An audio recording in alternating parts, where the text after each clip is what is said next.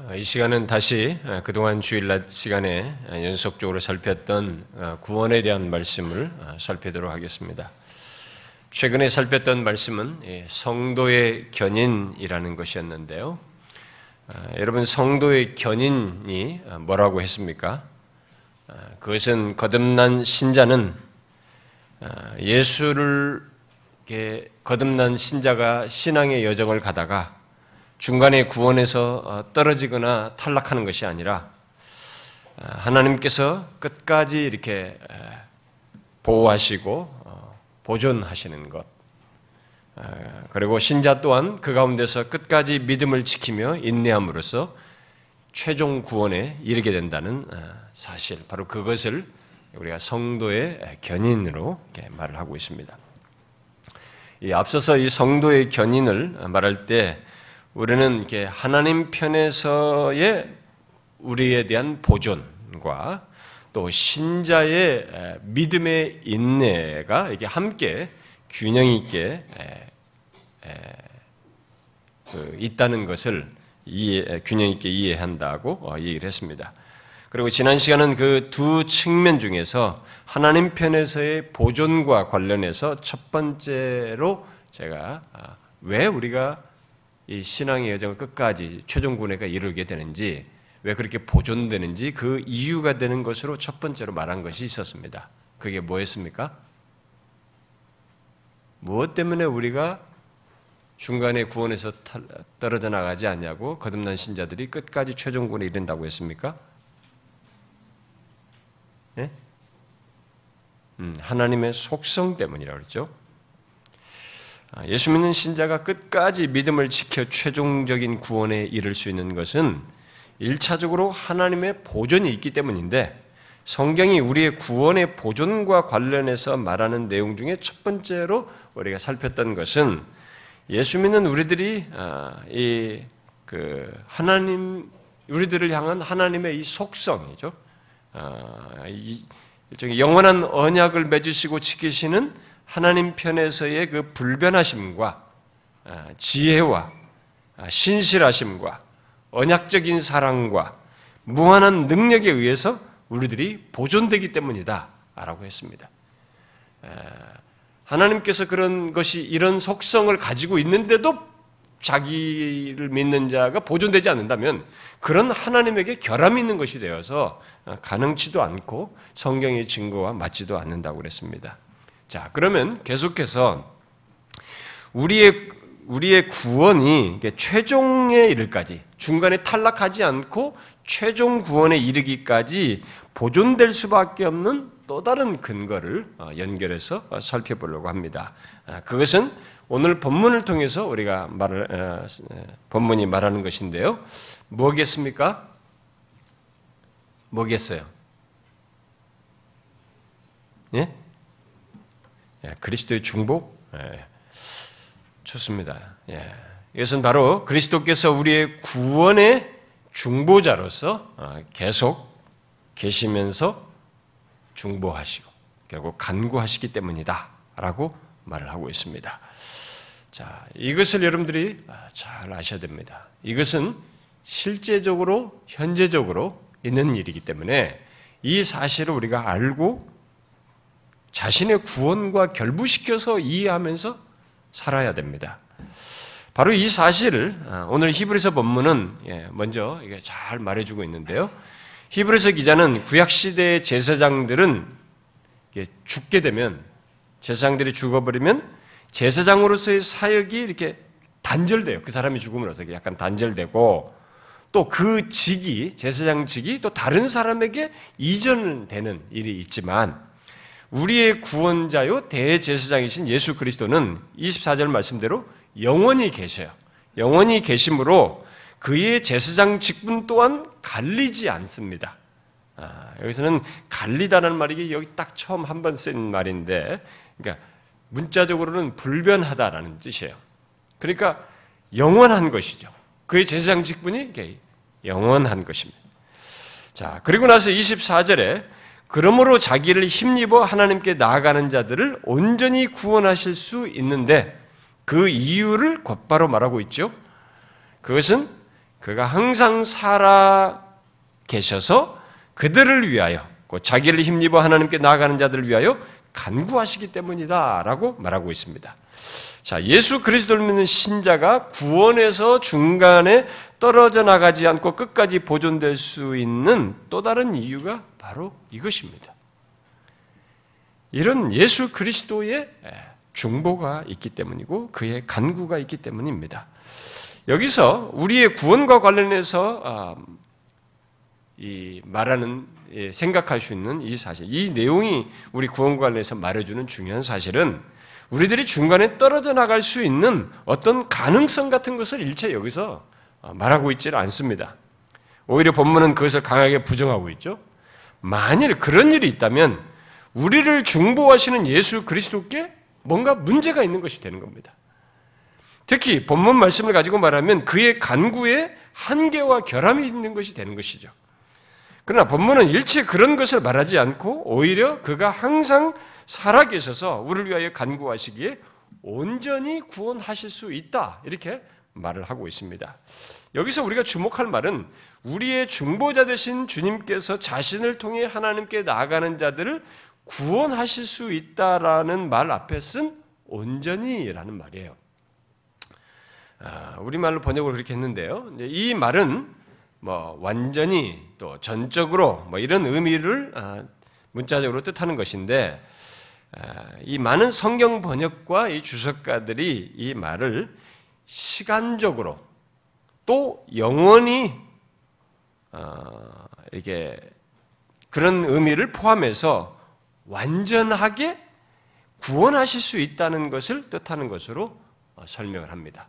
그렇게 할 수밖에 없는 것이 이 완전히가 예, 우리를 구원을 하는 이 성격에서도 완전함을 말하기도 하지만 그렇게 완전하게 하기 위해서는 시간적으로 계속 이렇게 끝까지 영원히 이렇게 해야만 하는 것이 있기 때문에 그런 의미를 내포한 것으로 어, 그래서 이 완전히는 그 두 가지 의미가 함께 포함된 것으로 어, 말을 합니다.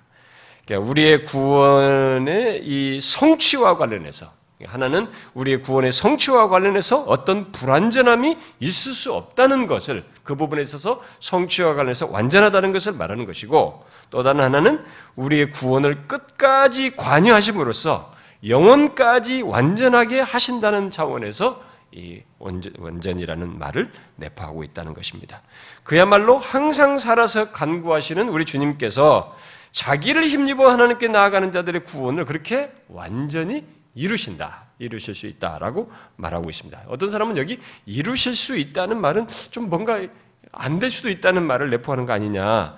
어? 이면적으로 안 하실 수 있다는 것을 내포하는 거 아니냐. 이렇게 말하는 사람이 있어요. 그렇게 질문하는 사람도 있는데 여기서 이 말은 하고 안 하고를 말하려는 것이 아니고 영원히 계신 우리 주님께서 우리를 위해 간구함으로써 구원하실 수 있는 분이시라는 것, 과거 이스라엘 그 대제사장과 달리 완벽한 제사장으로서 구원하실 수 있다는 것을 강조하는 그런 것을 표현하는 얘기입니다. 어쨌든 예수 그리스도를 믿는 우리들이 구원에서 중간에 떨어져 나가지 않고 끝까지 보존될 수 있는 강력한 이유가 바로 이거예요. 본문이 말하는 것입니다. 완전한 대제상이신 우리 주 예수 그리스도께서 중간에 끊기거나 그 사역을 중간에 그만두지 않고 항상 살아계셔서 계속 우리를 위하여 간구하시기 때문에 이런 사실이 있기 때문에 우리들이 중간에 털어져 나갈 수가 없다라는 것입니다. 그러면 주님께서 우리를 위해서 간구한다는 것이 우리들이 구원에서 중간에 떨어져 나가지 않고 최종 구원에 이르는 것에 어떻게 관련된다는 것인가? 여기서 간구한다는 말은 누군가를 위해서 이렇게 탄원하고 간청하는 것을 말하는데 중요한 것은 그런 행위 자체보다도 예수 그리스도의 간구의 효력입니다. 어떤 분의 간구이냐? 예수 그리스도라는 그분의 간구의 효력이에요. 달리 말해서 여기 주님의 간구는 받아들여질 수밖에 없는 어떤 근거를 가지고 하는 간구라는 것입니다. 아, 여러분, 우리를 위한 주님의 간구가 왜 반드시 받아들여질 수밖에 없는지 아십니까? 왜 우리를 위한 주님의 간구가 반드시 받아들일 수밖에 없습니까?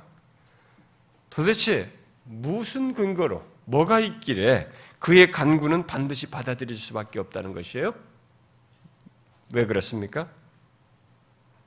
왜 그래요? 음? 반드시 받아들일 수밖에 없는 그의 간구가 되는 것이 왜 그렇습니까? 몰라요?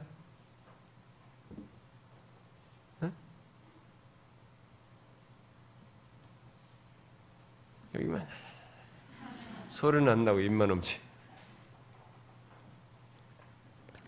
아니 예수 그리스도의 간구가 반드시 받아들일 수밖에 없는 근거가 명확한 근거가 있잖아요.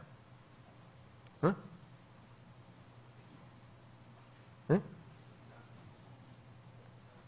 십자가에? 음. 좋아요. 바로 예수 그리스도께서 십자가에서 우리의 죄를 지시고 단번에 자기 몸을 화목제물로 들으신 것이 있잖아요.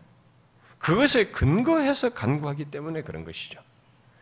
이 완벽한 희생 제사를 들으시고 부활 승천하신 예수 그리스도, 바로 대제상 예수 그리스도께서 바로 자기 몸을 자신이 자신의 몸을 화목 제물로 드린 것에 근거해서 자기 백성들을 위해 간구하시기 때문에 우리를 위한 그의 간구는 반드시 받아들여질 수밖에 없는 것입니다.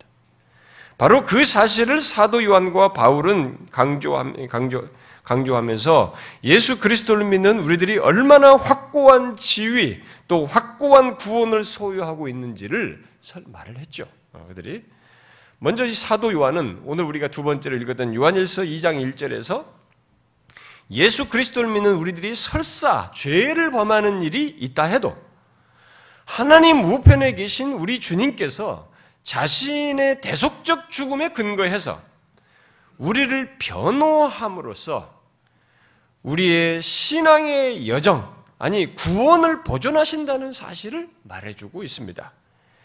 그래서 그것을 만일 누가 죄를 범하여도 아버지 앞에서 우리에게 대언자가 있으니 이 대언자라는 말로 설명해요. 대언자가 있으니 곧 의로우신 예수 그리스도시라. 그는 우리 죄를 위한 화목제물이니 이렇게 말했습니다. 자, 우리들이 거듭난 뒤에도 죄를 범하는 모습이 있어요. 죄로부터 완전치가 않습니다. 그 죄를 범하는 우리들이 그런 조건에도 끝까지 보존되어서 구원받을 수 있는 이유 중에 하나는 의로우신 예수 그리스도께서 항상 우리의 죄를 위한 화목제물로 계시면서 변호하시. 여기 대언한다는 것은 변호한다는 변호자로서의 변호, 변호하는 의미에서의 대언이에요. 그러니까 변호를 하면서 아버지께 우리의 용서와 정결케 함을 얻어내신다는 것을 말해주고 있는 것입니다. 바로 그 일을 우리의 대제사장이시며 대언자이신 예수 그리스도는 항상 살아서 하고 있는 거예요. 그것을 사도 요한은 여기 요한일서 2장 2절 상반절에서 아주 중요한 표현으로 얘기를 하고 있습니다. 대언자 되신 예수 그리스도를 여기 2장 2절 상반절에 뭘로 묘사하고 있어요? 그는 우리 죄를 위한 화목 제물이다라는 말로 묘사를 하고 있습니다. 이미 여러분들 요한일서를 성역 공부반에 하는 사람들은 이거 막더 살폈겠습니다만은 이건 굉장히 중요한 묘사입니다. 이 표현 자체가 우리는 예수 그리스도가 화목 제물로 드려졌다는 것에 대해서는 잘 알고 있습니다. 2000년 전에 역사 속에서 화목 제물로 죽으셨다. 그렇게 드려졌다는 걸 잘 알고 있어요. 그러나 본문을 잘 보면 사도 요한이 하나님 아버지 앞에서 죄범하는 우리를 위해 대언자로 계속 사역하고 계시는 이 예수 그리스도를 아예 우리 죄를 위한 화목제물이다라고 묘사를 하고 있어요. 여기 이다라는 이 묘사를 것은 현재 현재 시제예요. 그러니까 현재 그러신 분으로 화목제물이에요. 현재 화목제물로 자신이 있는 것입니다. 아버지 앞에서 항상 우리 죄를 위한 화목 제물로 계신다는 것을 말하고 있는 것입니다. 이것은 우리에게 아주 중요한 사실을 말하는 것이죠. 무엇입니까? 우리의 죄 문제가 제기될 때마다 특히 이 구원 거듭난 이후에 범한 죄로 우리의 구원의 부당함이 제기될 때마다 우리 주께서 항상 자기 자신을 화목제물로 제시하는 겁니다. 항상 자신을 화목제물로 제시함으로써 죄 있는 우리를 변호하신다는 것을 설명한 거예요. 그러니까 시제를 정확하게 이런 걸 명확한 사실을 이렇게 묘사를 잘한 겁니다.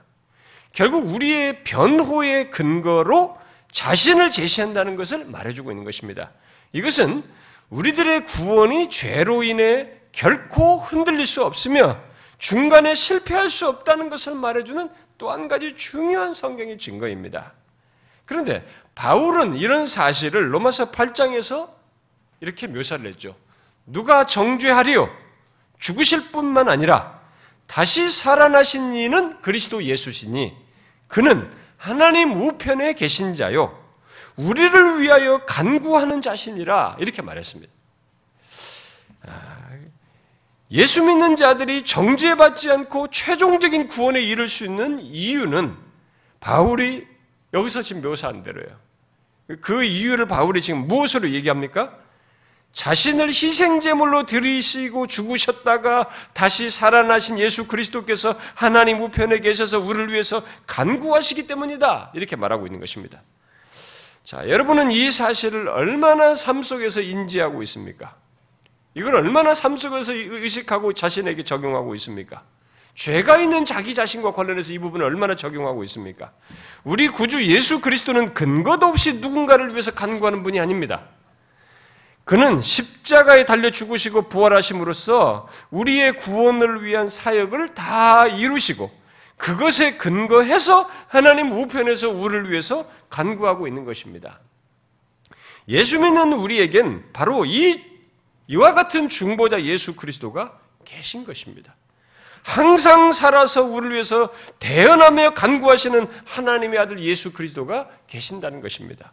이 중보자 예수 그리스도는 육신을 입고 이 땅에 계실 때부터 자신이 어떤 중보를 하셨는지 이런 중보를 이렇게 하시는데 이렇게 간구를 하시고 대, 대언을 하시는데 사실 그런 중보의 성격이 어떤 것이었는지 어떤 내용을 담고 있었는지를 이미 이 땅에 계실 때 돌아가시기 전에 증거하셨어요. 어, 대제사장으로서 드린 기도가 요한복음 17장이잖아요. 요한복음 17장은 굉장히 중요한 기도입니다. 그한장 전체가 예수님이 돌아가시기 전에 대제사장으로서 드린 기도예요. 근데 그, 그 기도에서 말씀하셨죠. 그 17장을 읽어보면 예수님은 돌아가시기 전에 그의 제자들이 또 그를 믿는 신자들이 끝까지 이기고 보존되기를 간구하는 내용을 하고 있습니다. 그 내용 속에 보면 그것이 전체적으로 다 깔려 있어요. 근데 그 가운데 이런 기도를 하셨죠. 거룩하신 아버지여, 내게 주신 아버지의 이름으로 그들을 보존하사. 여기는 이제 제자들을 차적으로 자기 앞에 제자들을 염두에 두고 얘기하는데 그들을 보존하사 우리와 같이 그들도 하나가 되게 하옵소서. 이렇게 기도했어요. 그리고 이어서 내가 비옵는 것은 다만 악에 빠지지 않게 보존하시기를 위함이니라. 이들이 앞으로도 악에 빠질 수 있는 것이 있는데 거기서 보존되기를 빈 것입니다. 그런 간구를 했던 것이죠. 그러니까 무슨, 무, 결국 무슨 간구입니까, 이게? 그를 믿고 따르는 제자들이 보존되도록 간구한 것입니다.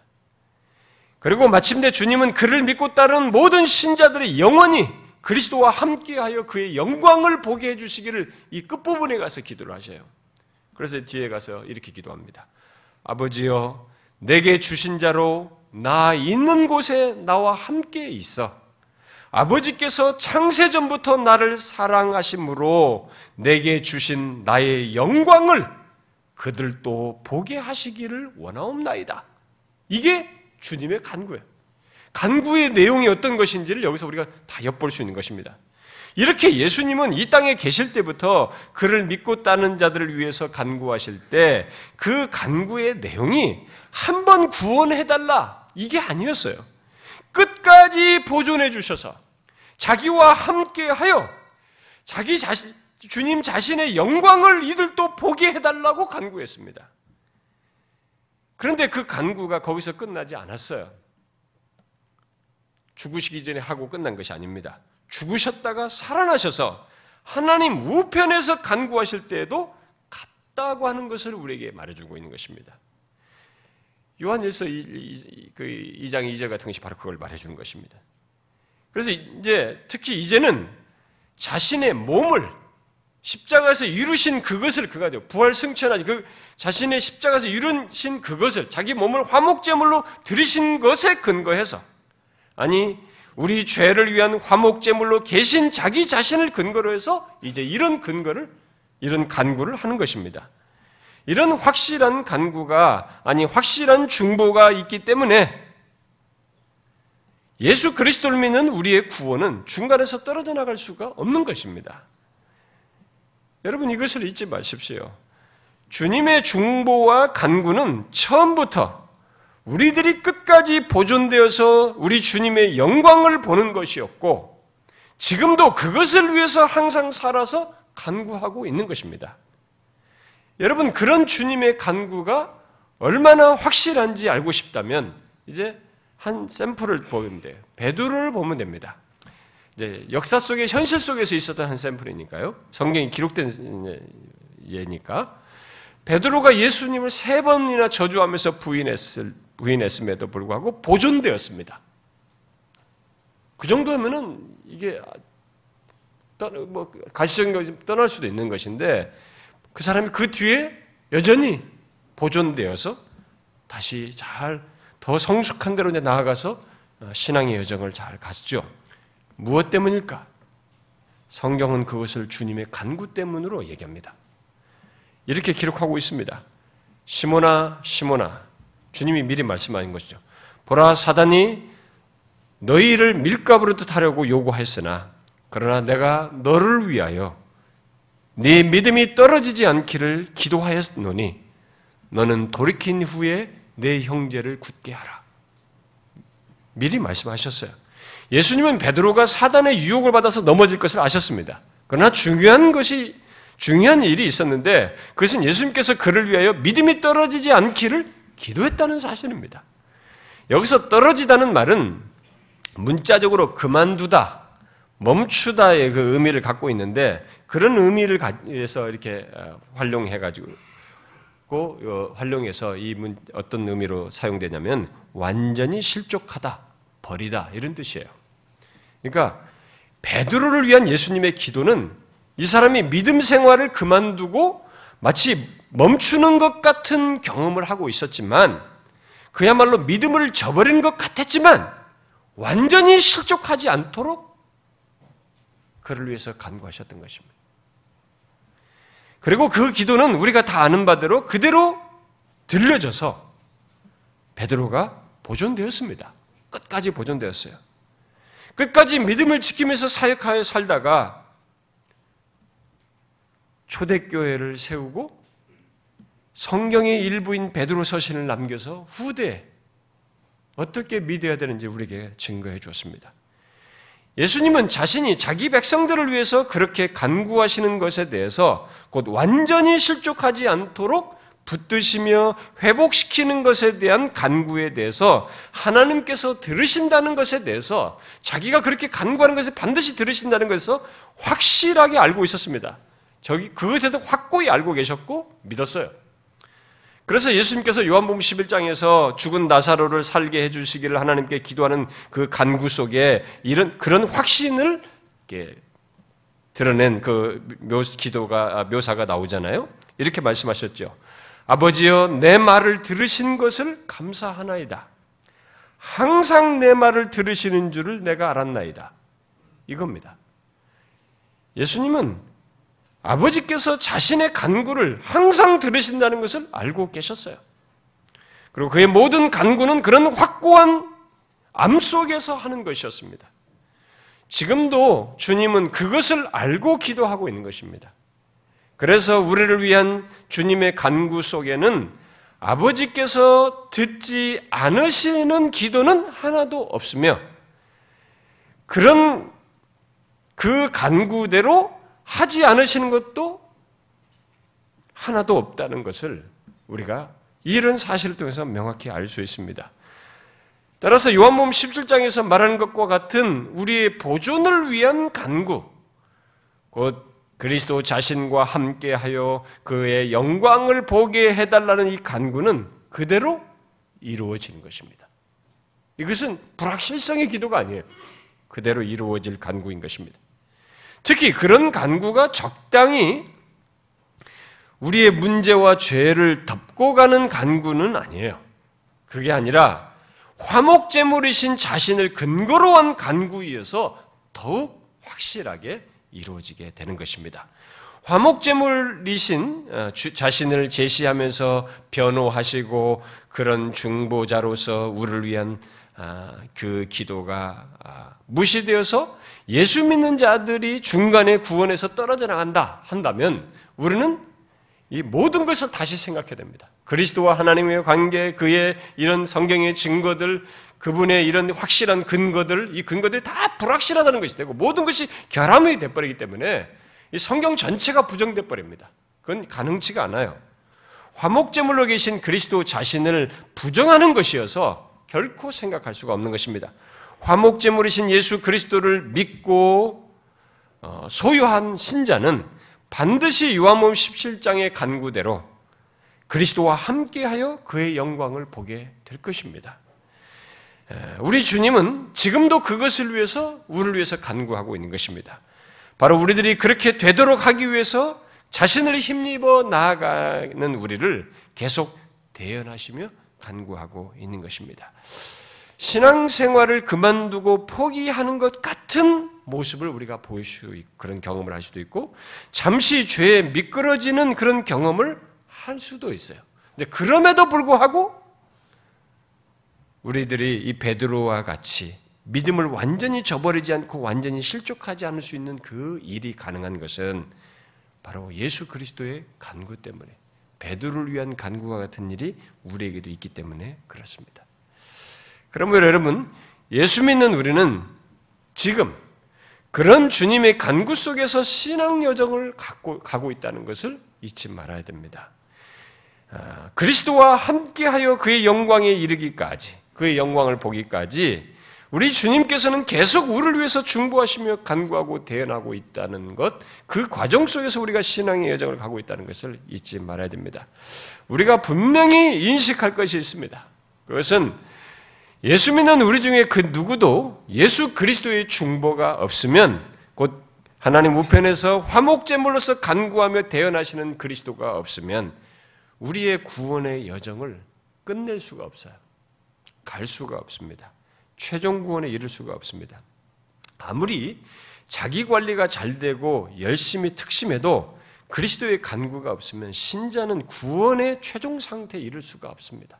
여러분 사법고시를 공부하고 뭘 공부하고 여러분들의 목적을 위해서 한번 한 달 이런 의지력을 발휘해도 여러분 인간의 이 안에서 있는 본성은 이기지 못해요. 우리가 그런 가운데서 보존되면서 계속 신앙을 지키면서 가는 이 부분은 인간의 의지력으로 되는 것이 아닙니다.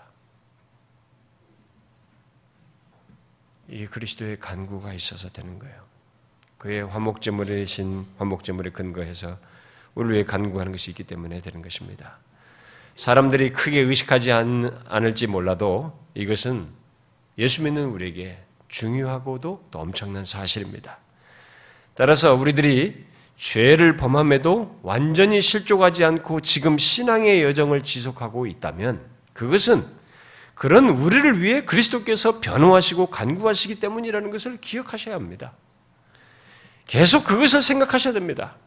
화목제물로서 드리는 그리스도의 간구는 가능성의 간구가 아닙니다.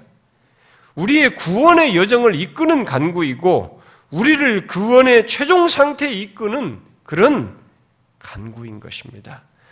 따라서 만일 누군가가 자신을 화목제물로 말씀하시는 그리스도의 간구, 또 대연이 있다는 것을 말하면서 구원에서 떨어져 나갈 수 있다고 동시에 말한다면 그는 우리의 중보자 되신 예수님을 반쪽짜리 중보자로 여기는 것입니다. 아니, 그는 성경에 계시던 예수 그리스도와 그의 사역을 모르고 있는 것이죠. 부정하는 것입니다.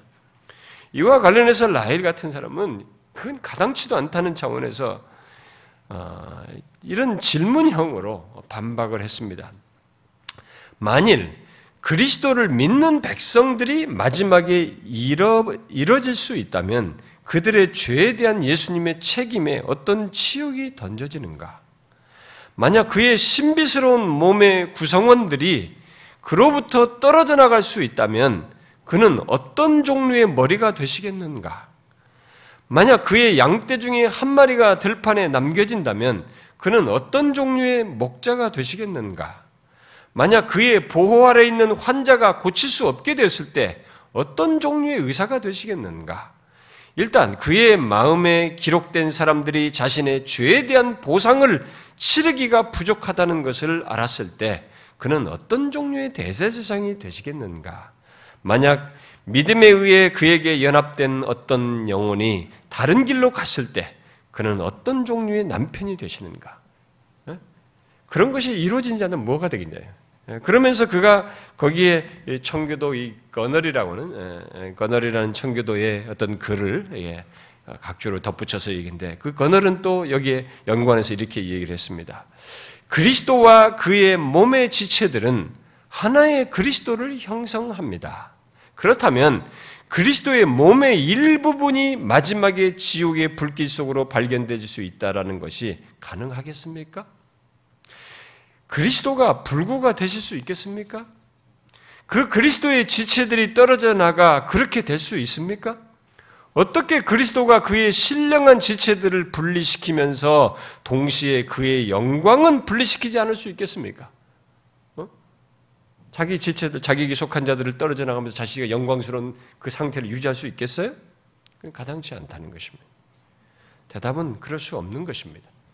그리스도께서 자신을 믿는 지체들과 한 몸으로 계시면서 특히 머리로 계시면서 그의 지체된 신자들을 구원하지 못하여 그들을 몸에서 떼어낸 채 영광에 이른다는 것은 상상할 수 없는 것입니다.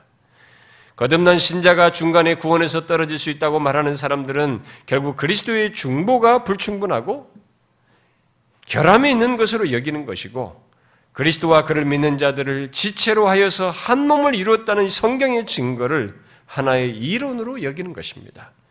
계시록은 인침받은 14만 4천 명을 말합니다.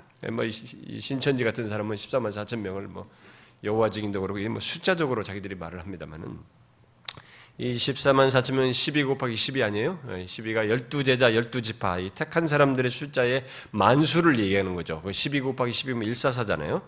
그래서 택함 받은 자들의 충만한 수, 그 사람들의 전원을 얘기하는 것이죠. 그 인침받은 14만 4천 명을 말하면서 그리스도께 속한 자들을 모두 최종 구원에 이르러 구원하심이 그들이 다 찬송하는 거죠. 구원하심이 보좌에 앉으심과 보좌에 앉으신 우리 하나님과 어린 양께 있도다라고 찬양하는 것을 기록하고 있습니다.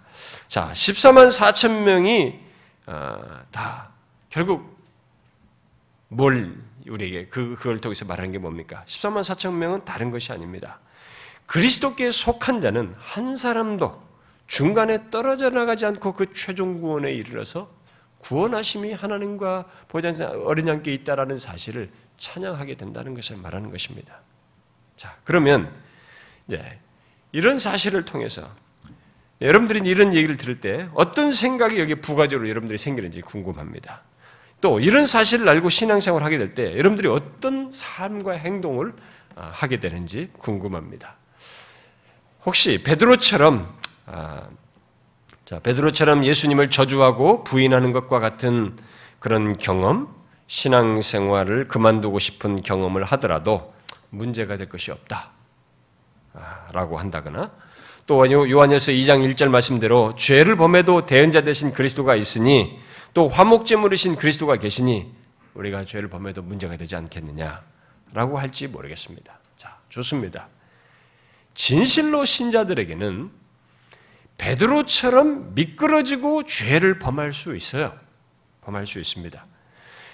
그리스도께서 어, 자신이 화목제물이신 것에 근거해서 중보하시며 그들의 죄를 위해 간구하시기 때문에 우리를 다시 회복시켜서 구원의 여정을 계속 갔다가 최종 구원에 이르게 하시는 것은 분명합니다. 그러나 만일 제가 말한 것 앞에 말한 것처럼 그런 지식을 붙들면서 의지적으로 또 의식적으로 죄를 범하고 신앙생활을 그만두려고 한다면 또 자신의 이 죄를 지으면서도 전혀 그런 것을 개의치 않는다면 그는 분명 그리스도의 중보와는 상관이 없는 사람이에요. 그건 아셔야 합니다. 우리를 보존하기를 구하는 간구와 중보는 우리의 죄를 용인하고 묵과하는 중보가 아닙니다. 그것은 오늘 본문 히브리서 25절에서 말하듯이 그리스도를 힘입어 하나님께 나아가는 자를 중보하며 간구하는 것입니다. 그런 면에서 우리는 자기 자신을 한번 볼 필요가 있어요. 여러분 그리스도의 중보가 중보와 자신을 위한 간구를 믿으면서도 아, 나는 그리스도께서 나를 위해서 중보하시고 그렇게 십자가에서 다 이루시고 나의 죄를 위해서 간구하신다. 이것은 믿으면서도 베드로와 같은 회개와 베드로가 그것이 미끄러지지만 그 뒤에 회개하고 성숙과 거룩으로 나갔던 그런 것이 없다면 그는 그리스도의 중보와 간구에 대한 지식은 있을 망정 실제 그리스도께서 간구하는 대상은 아닙니다. 그건 아셔야 됩니다. 그 대상은 아니에요. 그럴 리가 없습니다. 왜냐하면 그리스도의 간구는 희망상의 간구, 가능성의 간구가 아니고 반드시 응답되는 간구이기 때문에 그래요. 따라서 자신이 그리스도의 간구에 의해서 구원의 여정을 가고 최종 구원에 나아가는지를 알고 싶습니까? 그렇다면 베드로처럼 회개하고 있는지를 보십시오. 죄는 있을 수 있지만 베드로처럼 그 다음에 회개하는 일이 있는가 보란 말이에요.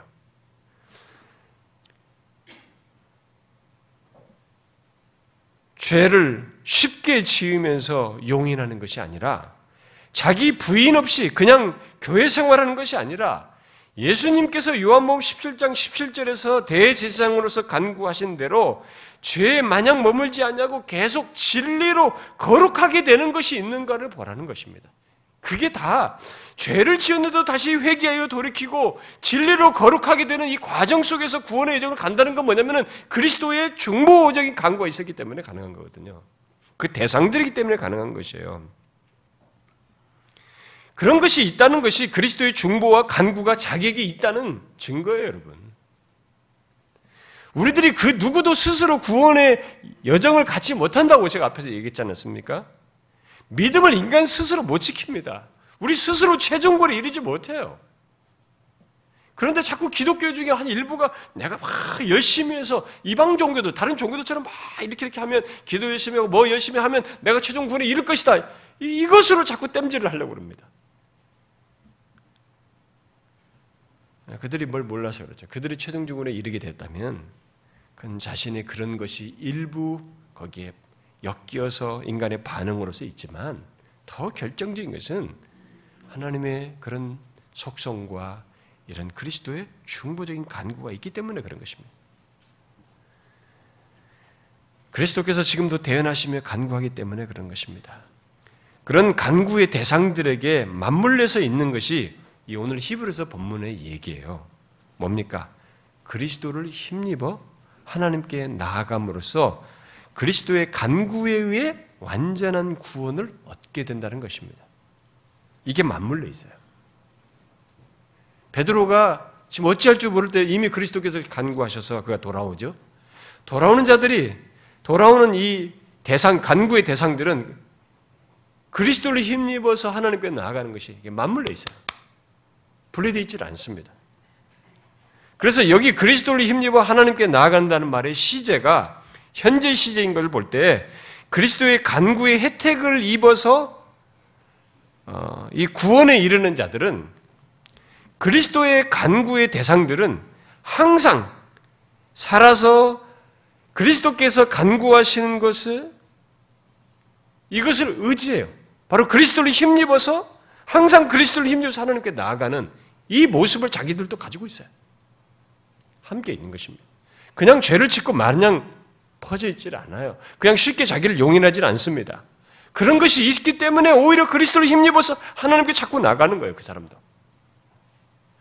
히브리서 기자는 그 사실을 우리 주께서 자신을 힘입어 하나님께 나아가는 자를 위해서 항상 살아서 간구한다는 말로 묘사한 겁니다. 그 말은 달리 말하면 그리스도의 중보가 또 우리를 위한 간구가 아무에나 아무나 위한 것이 아니고 또 예수 믿는 자들은 무조건 자동적으로 구원에 이르게 하는 그야말로 기계적인 효능을 갖는 간구가 아니고 그리스도의 중보를 알고 곧 화목제물이신 그리스도 안에서만 하나님께 나아갈 수 있다는 것을 알고 바로 그 예수 그리스도를 힘입어 나아가는 자들을 위한 간구임을 말해주는 것입니다. 결국 그리스도의 중보적인 간구는 죄를 쉽게 용인하면서 그리스도의 중보만 믿고 구원을 기대하는 자들을 위한 것이 아니라 자신의 모든 조건 속에서 그리스도를 힘입어 곧 그의 중보를 의지하여 하나님께 나아가는 자들을 위한 것이고 화목제물이신 그리스도의 대언이 없으면 안 된다는 것을 알고 그리스도를 의지하여 하나님께 나아가는 자들을 위한 것인 겁니다. 그러니까 우리의 최종 구원에 이르기까지 우리를 위하시는 그리스도의 중보적인 간구는 아, 일반적인 것이 아니에요. 기계적인 효능을 그런 것이 갖는 것이 아닙니다. 그냥 혼자 뭐 이렇게 혼자 하고 말아버린 그런 것이 아닙니다. 그 중보를 알고 그 그리스도를 힘입어 하나님께 나아가는 자들 그들의 인, 그들과의 인격적인 교통 속에서 있는 간구예요. 이 간구는 혼자 일방적으로 기계적으로 하는 게 아닙니다. 그를 힘입어 나아가는 자들과의 인격적인 교통 속에서 갖는 간구예요. 여러분 이 사실 우리가 잊지 말아야 됩니다. 그런 주님의 간구 속에는 두 가지 내용이 그래서 자연스럽게 내포되는 겁니다. 하나는 이미 죄산 받았음에도 이 땅을 살면서 범하는 죄에 대한 사단의 참소에 대해서 그리고 아까 제가 로마서 8장에 인용했잖아요. 사단은 아니 이 사람이 죄졌지 않느냐 계속 우리를 참소하거든요. 우리가 구원을 받았음에도 죄를 범한 것 때문에 그러니까 구원을 받은 자가 그 땅을 살면서 범하는 죄에 대한 참소가 있어요. 이런 사단의 참소에 대해 우리의 의로우신 대언자로서 요한일서 2장 1절 말씀대로 하나님 아버지 앞에서 우리를 변호하시며 우리를 정죄할 것이 없는 자로 지키시며 이끄시는 것. 이것이 하나 내포되어 있고 또 다른 하나는 베드로를 위한 간구에서처럼 우리를 죄에서 돌이켜 계속 거룩의 길을 가도록 하는 가운데서 최종 구원에 이르도록 하는 것입니다. 이 주님의 간구에는 이 두 가지가 있어요. 이걸 우리가 잊지 말아야 됩니다. 그래서 기계적인 간구가 아니에요. 그렇게 우리의 신앙과 삶, 아, 이렇게 신앙과 삶이 무너지지 않도록 간구하심으로써 이끄시고 보존하시는 간구입니다. 언제까지? 자신과 함께 있어 자신의 영광을 볼 때까지, 영광에 들어갈 때까지, 최종군에 이를 때까지입니다. 그러므로 그리스도의 중보적인 간구의 대상은 아무는 아니에요. 모든 사람 아무에게는 아닙니다. 죄를 쉽게 지면서 그것을 주님을 힘입어서 의지하지도 않는 그런 대상들이 아니에요. 분명히 이런 중보를 알고 베드로처럼 회개하면서 그리스도를 힘입어 하나님께 나아가면서 계속 거룩의 길을 가면서 최종 구원에까지 나아가는 이런 대상들이에요, 결국. 예. 결과적으로 보면 그걸 볼 수 있는 것입니다. 그래서 여러분 이런 사실을 통해서 우리 자신을 볼 수 있어요. 근데 어떤 사람들은 교회당에 있어도 세월이 지나도 이게 안 되는 사람이 있거든요. 똑같은 삶이 있어요. 그들을 위한 주님의 강구가 있나? 의문이 들 정도죠. 그들은 그 대상이 아닌 겁니다. 여러분은 자신이 어떤 조건에 있든지 항상 그리스도를 힘입어 하나님께 나아가는 자입니까? 이 질문을 해보셔야 됩니다. 여러분들은 어떤 조건에 있든지 항상 그리스도를 힘입어 하나님께 나아가는 자입니까? 설사 죄가 있다 해도 또 베드로처럼 크게 미끄러지는 일이 있다 해도 하나님 앞에서 화목제물로서 우리를 위해 중보하시는 그리스도의 간구를 믿고 다시 하나님께 나아가느냐는 것입니다. 그런 우리에게 그리스도께서 하나님 앞에서 우리를 위해서 대연하시고 간구하시는 것입니다. 그러므로 이 땅에서부터 설사 죄가 있어도 우리를 우리가 보존되고 하나님 앞에서 정죄받지 않는 것입니다. 그것을 한두 번, 1년, 10년 하는 것이 아니고 하나님 앞에 설 때까지 최종군에 이를 때까지 주님은 계속하십니다. 쉬지 않으시고. 그래서 그리스도를 힘입어 하나님께 나아가는 자는 지금도 또 영원히 하나님 앞에서 정죄할 것이 없는 자로 서게 되는 것입니다. 화목제물 이신, 현재 시제로 화목제물이신 그분이 계셔서 현재 시제로 대언자로 계시기 때문에 지금도 그렇고 영원히 하나님 앞에서 정지할 것이 없는 자로 서게 되는 것입니다. 그러므로 구원의 여정을 가는 우리들은 그리스도의 중보를 의지하여 하나님께 나아가는 것이 항상 있어야 돼. 우리를 위해 간구하시는 우리 주님을 기억하고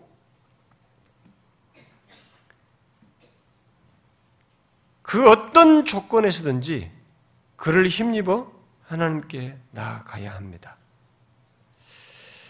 베드로가 예수님을 저주하여 부인했을 때처럼 암담하고 절망스러울 때에도 또 어떤 경우에는 나조차도 내가 싫어요. 절망스러워. 그러니까 내가 내 자신에게 실망하니까 의욕도 안 생기고 아무것도 못할 것 같은 그런 상황. 그래서 가망이 없다고 할 때에도 우리를 위해 간구하시는 분, 대연자가 계신 것을 우리가 잊지 말아야 합니다. 이것은 허상이 아닙니다. 실제로 있는 일이요. 우리를 최종 구원에 이끄는 효력이 있는 주님의 간구가 우리에게는 항상 해당되어 있는 것입니다. 예수 믿는 우리에게. 마치 베드로에게 실제로 그 간구의 효력이 있었듯이 우리에게도 똑같이 있는 것입니다. 여러분 자신의 구원의 여정 속에 그리스도께서 간구하고 계신 것을 알고 사십니까? 여러분들은 지금 신앙의 여정을 지나면서 자신의 구원의 여정 속에서 지금 그리스도께서 나를 위해서 간구하고 계시는 걸 알고 있습니까? 그게 반드시 있어야만 합니다. 왜냐하면 우리가 죄를 범하거든요. 구원을 받았음에도 불구하고 죄를 범하거든요. 이게 사단의 참소의 근거가 되는 것이에요. 사단은 그리스도께서 십자가에서 대속을 완성한 것을 부정하려고 하는 자입니다. 그래서 우리가 죄가 있는 한 그리스도께서는 우리를 위해서 간구하신 속 대속 화목제물로서 우리를 위해 대연하시는 것입니다.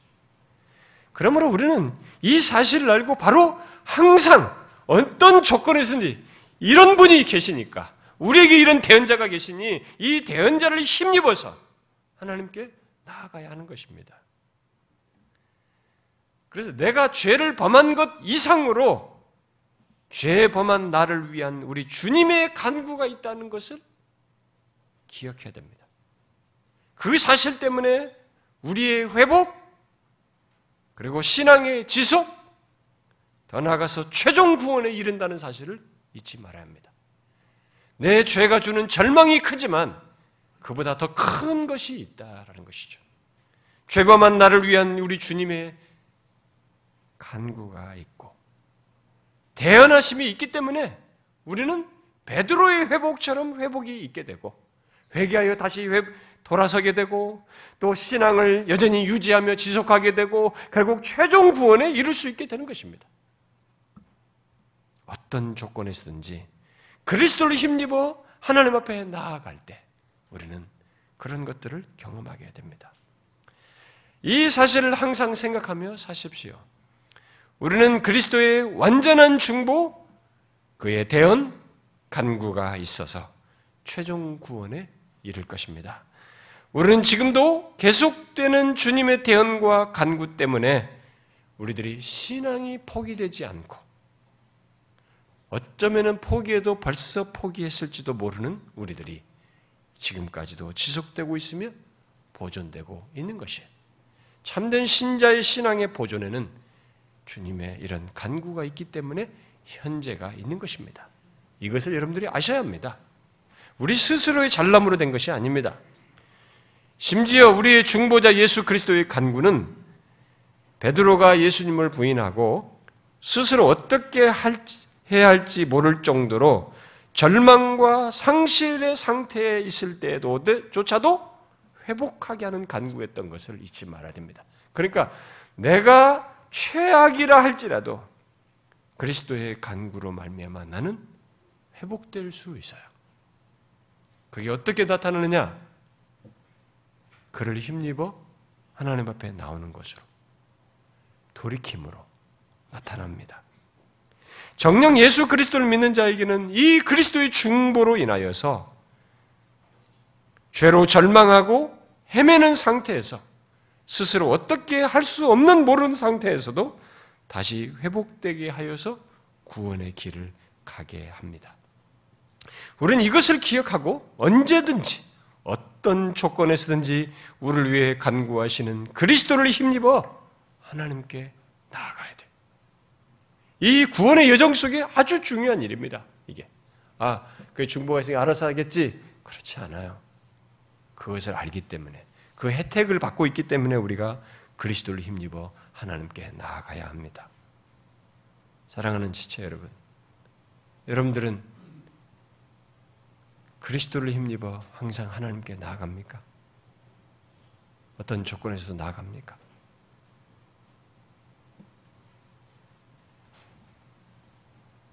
그것이 얼마나 복된지 여러분과 저는 아직 모릅니다.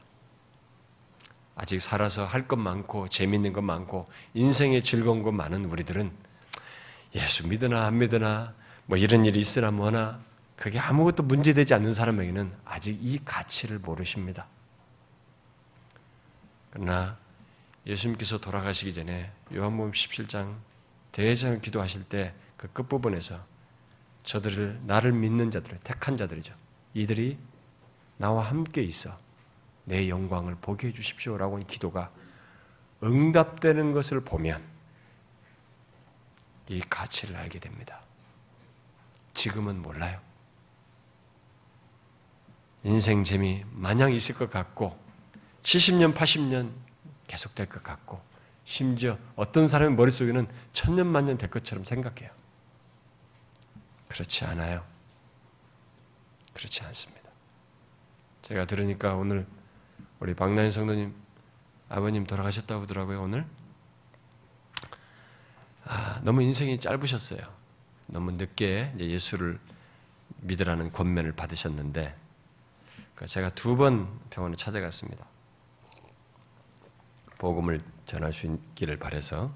근데 제가 다른 걸 많은 얘기할 수 없어요. 본인이 예, 힘들어 누워 계시고 잘 못 들으시는 것 같고. 아, 그래도 이제 귀는 뭐 어느 정도 있어서 제가 두 번 얘기했는데 첫 번째 얘기는 첫 번째 가서는 아, 버님 지금까지 70평생 살아오셨는데 이제 아, 우리가 살아온 날은 한번 이렇게 돌아보시고 분명히 우리가 죄밖에 없다는 게 드러납니다.